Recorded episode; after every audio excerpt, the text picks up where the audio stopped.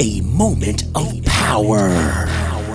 It's time for A Moment of Power podcast with Pastor Johnny Henderson, being brought to you by the Little Zion Missionary Baptist Church in Chesapeake, Virginia. If you would stand to your feet, let's go to Nehemiah chapter one, Old Testament, right between Ruth and Esther.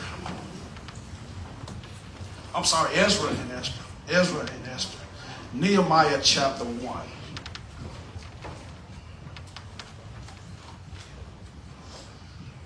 The words will be on the screen. If you didn't bring your Bible with you, it'll be on the screen. Or if you, if you prefer the electronic version, you can find us in Nehemiah chapter one. The words of Nehemiah, son of Hacaliah, in the month of Kislev, in the twentieth year, while I was in, in the citadel of Susa, Hanani, one of my brothers, came from Judah with some other men, and I questioned them about the Jewish remnant that had survived the exile, and also about Jerusalem.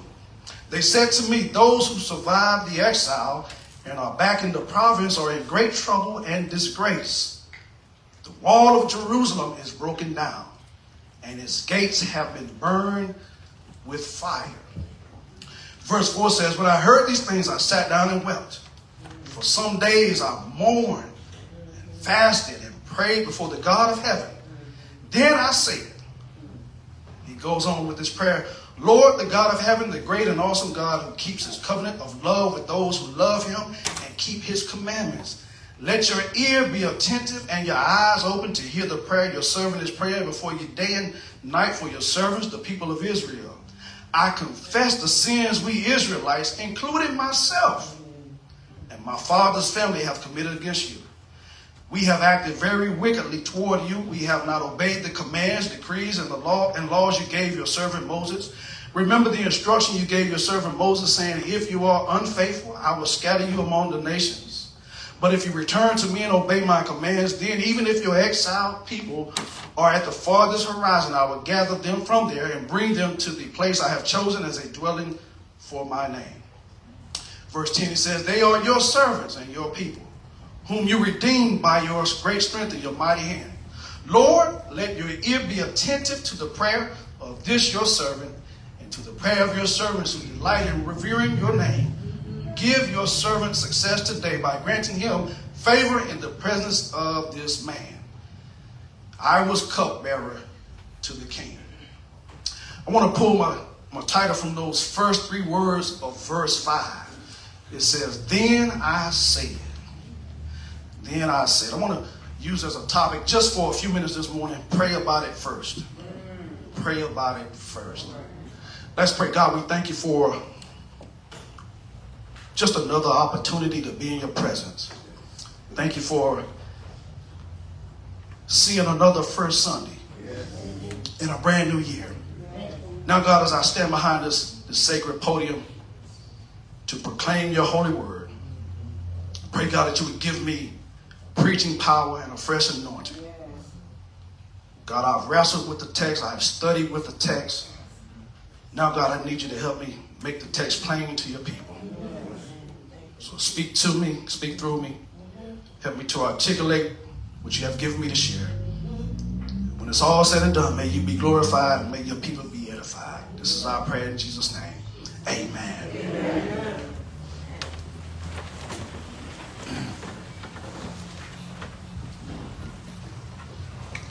Pray about it first. Can you celebrate those ushers as they go back to their seat? Amen. Amen. We celebrate our young people on the audio. Yeah. Sister Asia, Sister Lonnie, Brother, Brother Mark, Sister Paula upstairs as well. Yeah. Pray about it first. All right. Pray about it first. It's a new year. It's a new first Sunday. All right. And prayer ought to be at the top. The story is told the sexton of a metropolitan church. A sexton is one that cleans the church, or, an, or a custodian, if you will. The sexton of a metropolitan church noticed scraps of paper in a certain pew in the sanctuary after each Sunday service. One day he made, uh, he made bold to examine the crumbled pieces of paper. He found such notes as Mary ill, Bob needs job, her rent due, my needs. Somebody had made a prayer list in the pew. After a few weeks of this, this, the faithful custodian shared the mystery with the pastor who alerted several members who sat in the area where messages were found to please identify, if possible, the person who was leaving tidbits of information each Sunday. The quiet plan succeeded. In due time, the minister adroitly engaged the lady in conversation in his study about the intriguing practice of leaving these prayer notes addressed to various people in her pew. Smiling, the gentle lady declared that the bits of paper had deep meaning for her. "You will think it's silly," she said, "but sometime I, some, some time ago I read, 'Take your troubles to church with you.' So I write down my concerns, burdens, and needs on little pieces of paper, take them to church, pray about them, and leave them there." All right, all right. She goes on to say she leaves them in the pew because she feels like God is taking care of them there at the church. All right. Yeah. I love that, y'all. Yeah. Pray about it first.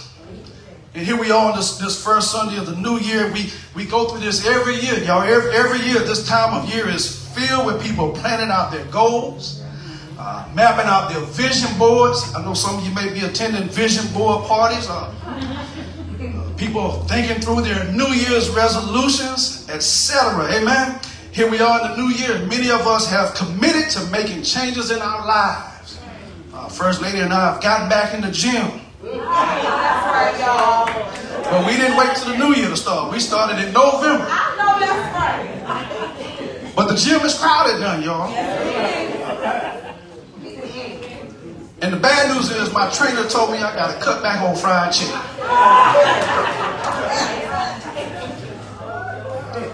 I told my trainer somebody gave me a Popeyes gift card for Christmas. What am I supposed to do with that?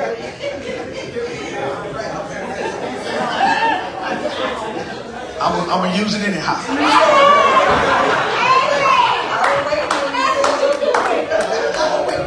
But the point is, here, here we are.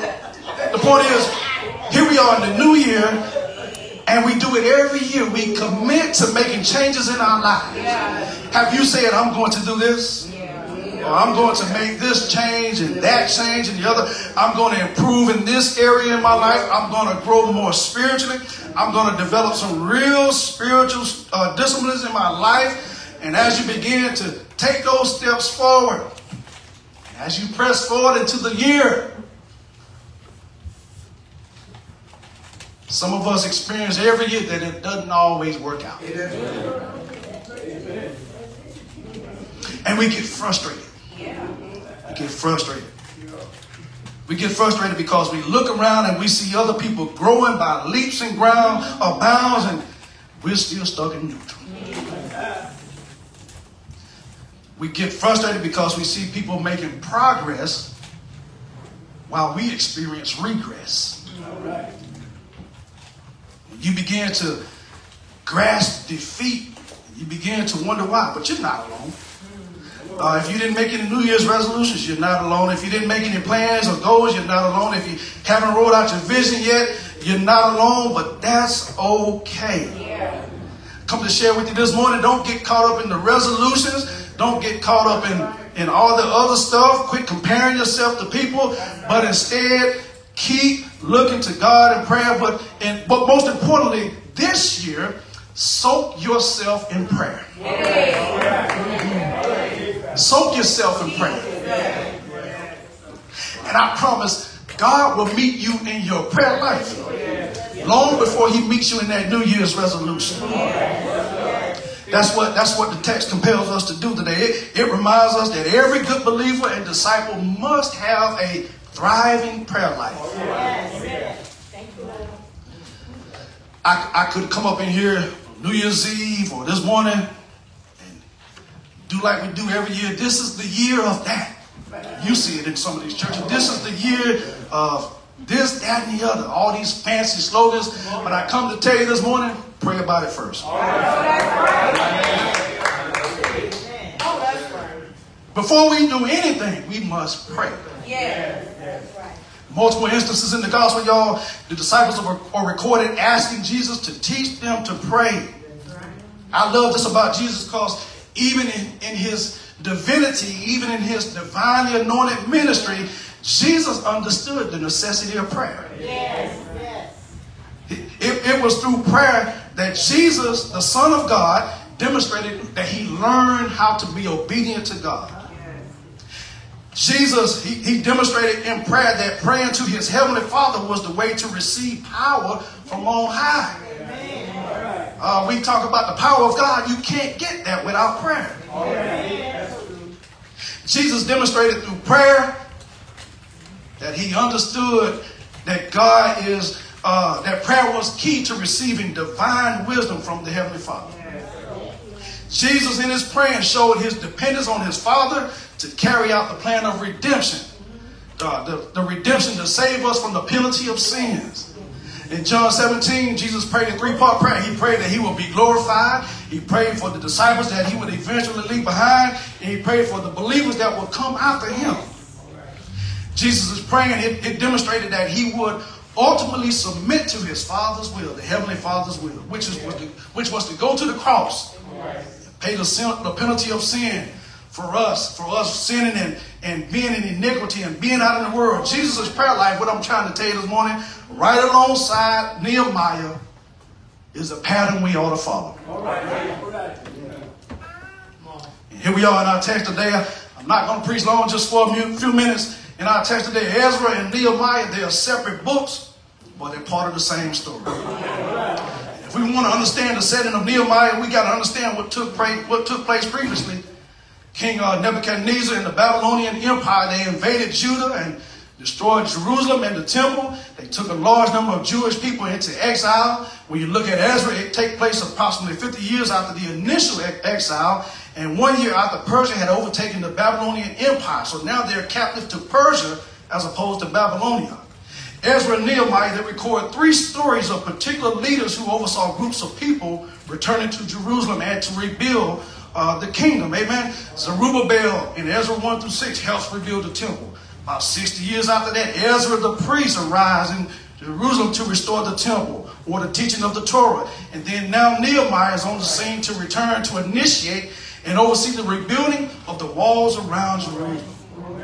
Uh, they, they, they show a similar pattern, but they all, all begin with these kings that took these Jewish people into exile. After numerous events in Ezra, we pick up the story right here in Nehemiah. Nehemiah is serving in the Persian Empire as a cupbearer to King Xerxes. Right. One day, he says here in the text, an Israelite named Hananiah, who is Nehemiah's brother, returns from, uh, to Persia from Judah. Nehemiah inquires of the well-being of the Israelites who have returned and about Jerusalem. Hananiah tells him that the people in Israel are in great trouble and disgrace. Hananiah goes on to tell him that the wall of Jerusalem is broken down and its gates have been burned with fire. Right. Imagine that, if you will. He's starting off his role as a leader with bad news. All right. And upon hearing this report from Hananiah, Nehemiah is heartbroken. He says in the text, he, he mourns, and fasts, and prays for several days. I want to share three things with you this morning. Nehemiah's response to this bad news, it gives us some ways we can respond as well. All right. Because the truth be told, in twenty twenty-four, uh, we're going to go through some stuff. Amen. Let's just keep it real. Let's keep it real. Some of us will encounter trials. Some of us will encounter affliction. All of us will encounter evil. All of us will be under the attack of the enemy. But, but Nehemiah gives us some tips here. How we ought to proceed throughout twenty twenty-four. That's why we need to set the tone now. First thing Nehemiah shows us in the text is prayer should precede any action or plans. Prayer. Pray about it first. Prayer should precede any action or plans. Whenever, whenever, whatever you find yourself in this year, whether it's good or bad. Because right. Nehemiah, his assignment is to rebuild the wall. Uh-huh. Whatever you find yourself in, you should pray. Amen. Look at it. He, he, he, he gets told of a bad report. His first response is to pray. Verse three, they said to me, those who survived the exile and are back in the province are in great trouble and disgrace. The wall of Jerusalem is broken down and its gates have been burned with fire. When I heard these things, I sat down and wept.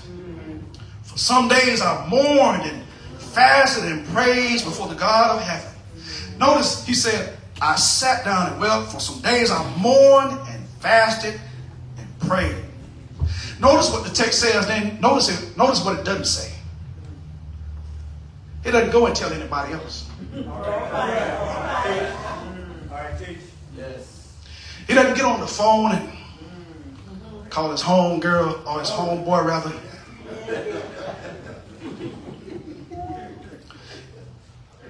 He, he goes to God. He, he doesn't try to distract himself from the problem. He goes to God. One of the things I used to do, y'all, I used to be an isolationist. I used to seal myself in the house. You do that too. Yes, I do. But Nehemiah, he's go, he goes to God.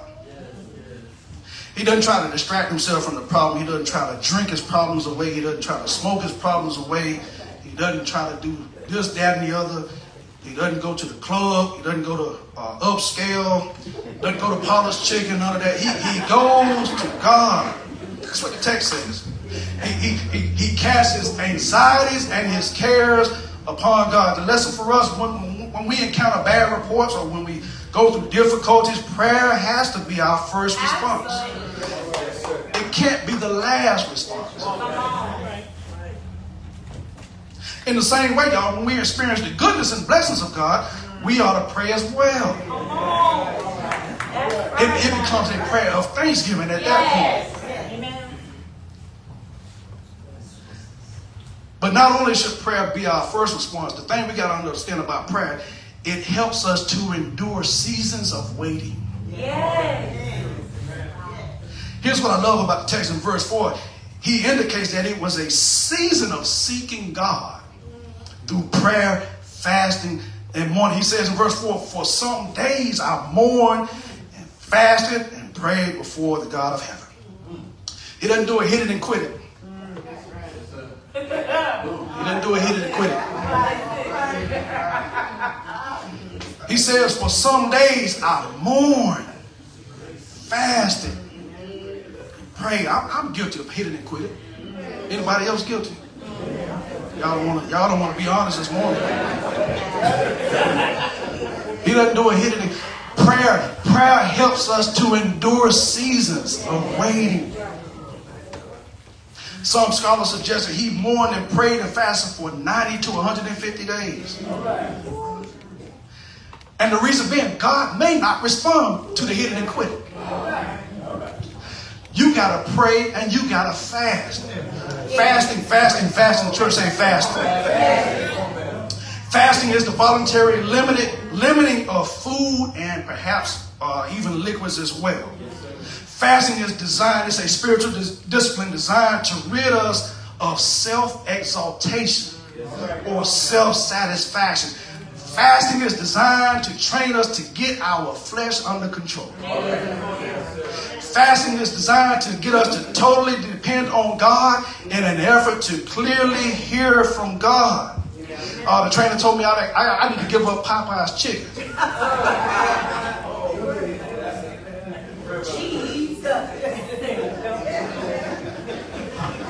Let me be real. Since I've been since I've been pastoring here, I put on thirty pounds.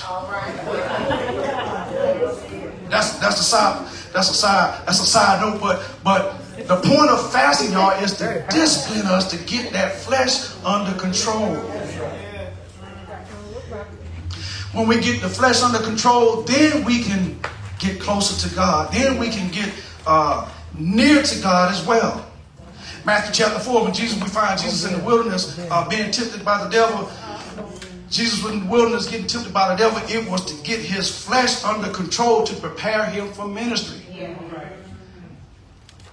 And the enemy, we know he'll use your flesh to get you on the wrong side of the equation. In the wilderness, the enemy tried everything he could to get Jesus to waver. But Jesus was totally prepared and always invoked the word of God as a response to the devil. Why do we need to pray and fast for so long? But why does Nehemiah do it? Because, again, God may not always always respond right away. But the flesh wants instant gratification. I'm sick. God, you need to heal me today. Yeah. I, I, I need a job. God, you need to set me up an interview today. We, we live in a culture, y'all, we, we thrive on the instant. We, we thrive on the right away. God doesn't work that way. We, we, God is not Amazon Prime. He can, he can be, but he's not. I ordered a package on Friday, it showed up yesterday. What if God don't show up until ninety days later, like Nehemiah explains? But here's what it does. Seasons of fasting and praying teaches us how to wait on God and resist the urge of uh, immediate gratification. One writer says immediate gratification is the default response of the flesh. Anytime, anytime we go through difficult situations, anytime we got some things going on, uh, one of the things the flesh urges us to do is to want it taken care of right away. Inst- instant gratification, I guess, is cool for physical things, but when it comes to the spiritual, you got to get that out your mind. Yeah. When, when, when we experience trials and hardships, we got to patiently enter into the process of seeking God and waiting on Him. Are you hearing me this morning? Yes. And let me add this, just because you don't see immediate results from our prayers and, and fasting, that don't mean give up or quit. You got to persevere and walk by faith. Prayer is always the first response. That's the first thing Nehemiah did. He mourned, fasted, and prayed. I love verse five. He said, then I said, yeah. Praying and fasting. We can all do better with it. Amen. But the second thing the text teaches us, what we know about prayer, prayer is submitting to God's will over ours. Yeah. It's submitting to God's will over ours. All right.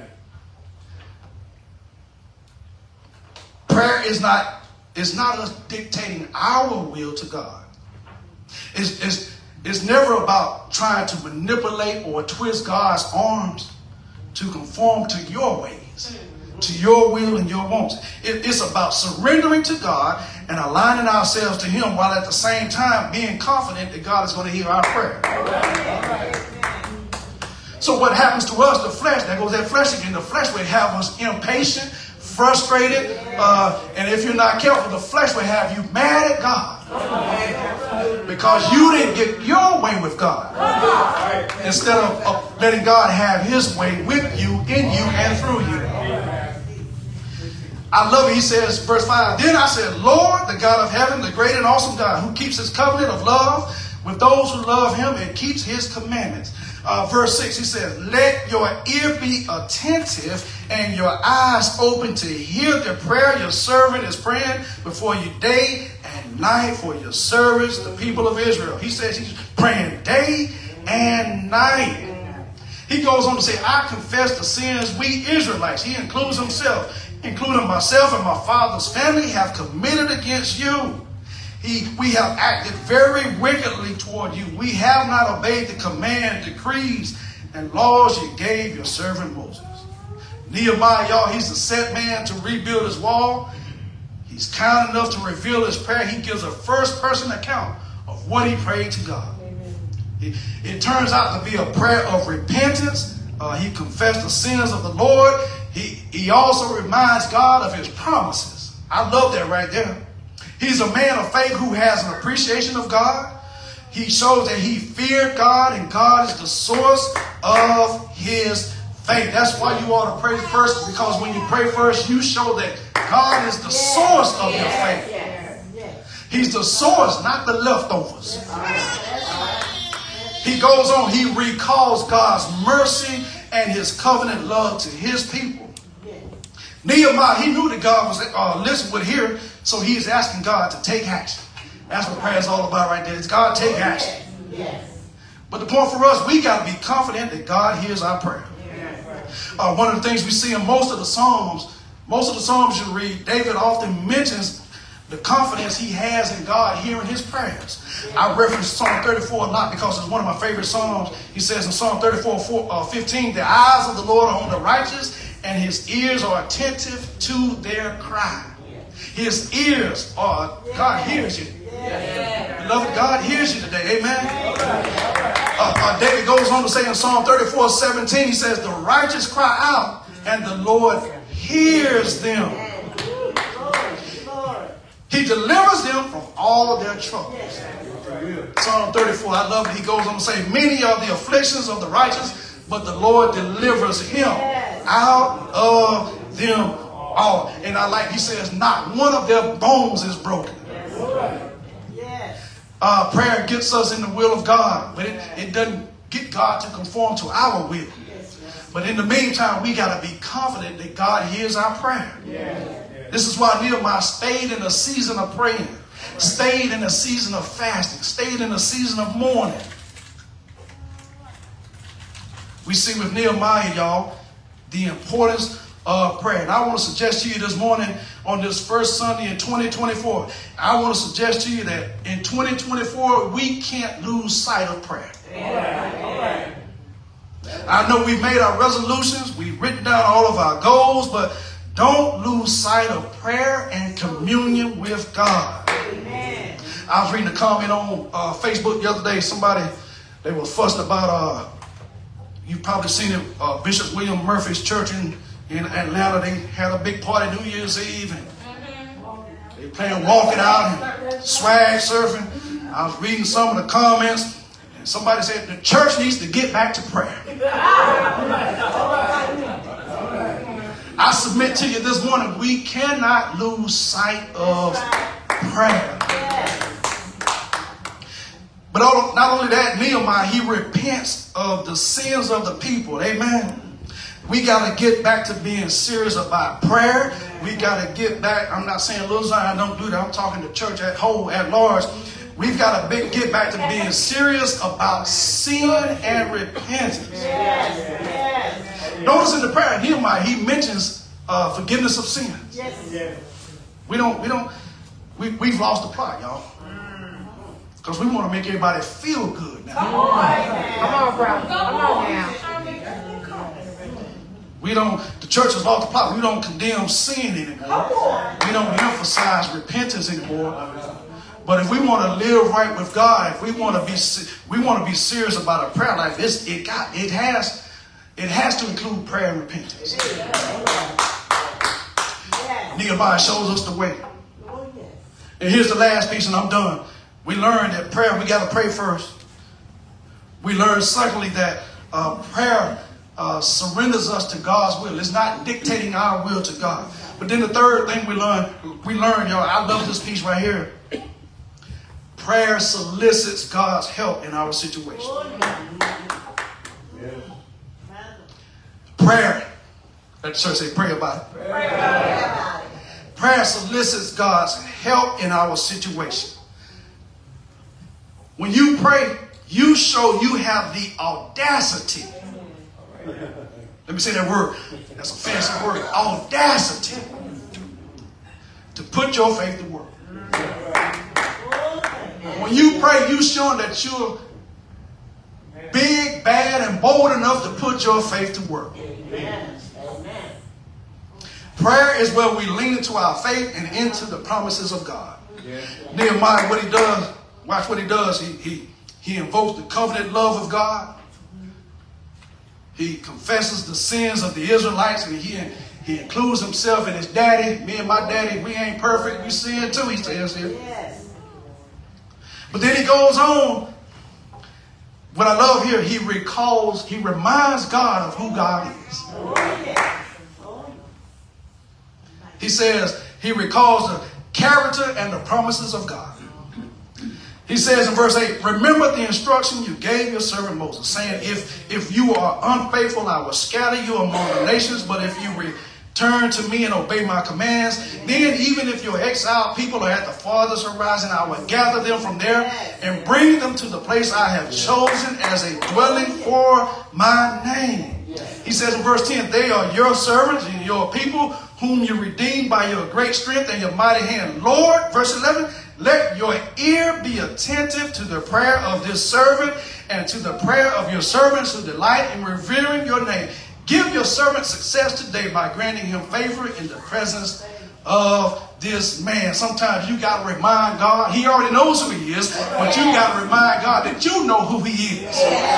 God, you said this and I'm standing on it. God, you said that and I want to remind you, God, I'm standing on your promises. God, you wrote this in your word and God, I'm just simply standing on your word. He says, he says, remember your people. God, remember what you said. And that's what prayer is all about. It's about soliciting God to step into your situation. That's what Nehemiah does. He reminds God of his love. He reminds God of his character. He reminds God of his promise. Anybody don't mind reminding God sometimes? God, God, you're mighty. You're awesome. God, you're this, that, and you're all that. God, I need you to show up in the nick of time. Nehemiah reminds God what he said in his word. And you ought to pray the word sometime. Don't, don't just let your mind wander. You ain't got to uh, ramble on. Just sometimes just pray this word. And say, God, I remember what you said in your word. I, I'm standing on the promises in your word. And God, I surrender to you today. And I'm praying that you would hear my prayer. That's what Nehemiah does here, and I love it, y'all. He says, I believe in you, God, this prayer of confidence. I believe you because you promised, and I just want to remind you, God, what you said. So I'm done. I just want to I just want to stop by and tell you this morning. All right, all right. Pray about it first. Amen. Pray about it first. I don't know what you put on your New Year's resolution. I know you went and bought some cardboard or a poster board. You got some pictures and vision stuff on your vision board. I just want to remind you this morning to pray about it first. Yes, yes. Whatever you're going through, pray about it first. Yes. Nehemiah, he's, he's overcome with grief. He's got a bad report, but he goes to God. Yes. And as we encounter trials and tribulations, as we as we go through afflictions, as we go through the storms, as we encounter that old devil in the days to come, we got to respond by entering into seasons of prayer. You got to remind God, you ought to call on his character, you ought to call on his promises, and you ought to call on his word. Amen. Prayer ought to precede anything we do. Amen. It submits us to God's will, and not our will. It, it, it solicits God's help in whatever situation we find ourselves in. So I'm closing out. I, I know the calendar has changed. Christmas is come and gone. All the New Year's parties are wrapped up. Most of us have taken our trees down. But the reality is, the reality is, some of us are still carrying burdens. You put away the tree, you've unwrapped all the gifts, but we're still carrying burdens. Look at Nehemiah. He's now, he's now tasked with the burden of rebuilding the wall. But he takes his burdens to the Lord. Amen? Amen. Look at Jesus. He's, he's tasked with the burden of Uh, carrying the sins of all humanity. Yes, yes. But even Jesus, he called on the Heavenly Father. Yes, yes. And I come to tell somebody, if you showed up this morning, you don't know what to do. You don't know how to respond. You ought to respond with prayer. Yes. Take your burdens to the Lord in prayer. I'm, I'm reminded of that old song, uh, Pass Me Not, O Gentle Savior. Hear my humble cry. While on us, I will call. Do not cast me by. Let me say it again. Pray about it first. This brother named Joseph Scriven and Charles Converse, they summed it up in one of my favorite songs. It says, what a friend we have in Jesus. All our sins and grief to bear. Watch this. It says, what a privilege it is to carry everything to God in prayer. He says, oh what, watch this, oh what peace we often Oh, what needless pain we bear. All because. Let me say that again. All because. One more time. All because we do not care. Everything to God in prayer. I, I need to say that again to somebody. Oh, what peace we all enforce. Oh, what needless pain we bear. Thank you, God. All because we do not care. Everything. Let the church say everything. All because we do not care. Everything. To God in prayer. Come on, stand to your feet. You ought to pray about it first. Don't call somebody first. Go to God first. Joseph Scriven and Charles Converse, they, they, they, they make it real plain for us. Oh, what peace we often forfeit. When you don't pray, when you don't take it to the Lord. I want to submit to you. You, you you're, you're uh, exposing yourself to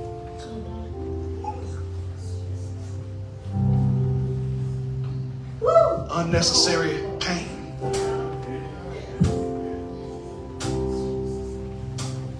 Pray about it first. Nehemiah's in the season of grief. Nehemiah. A moment of power.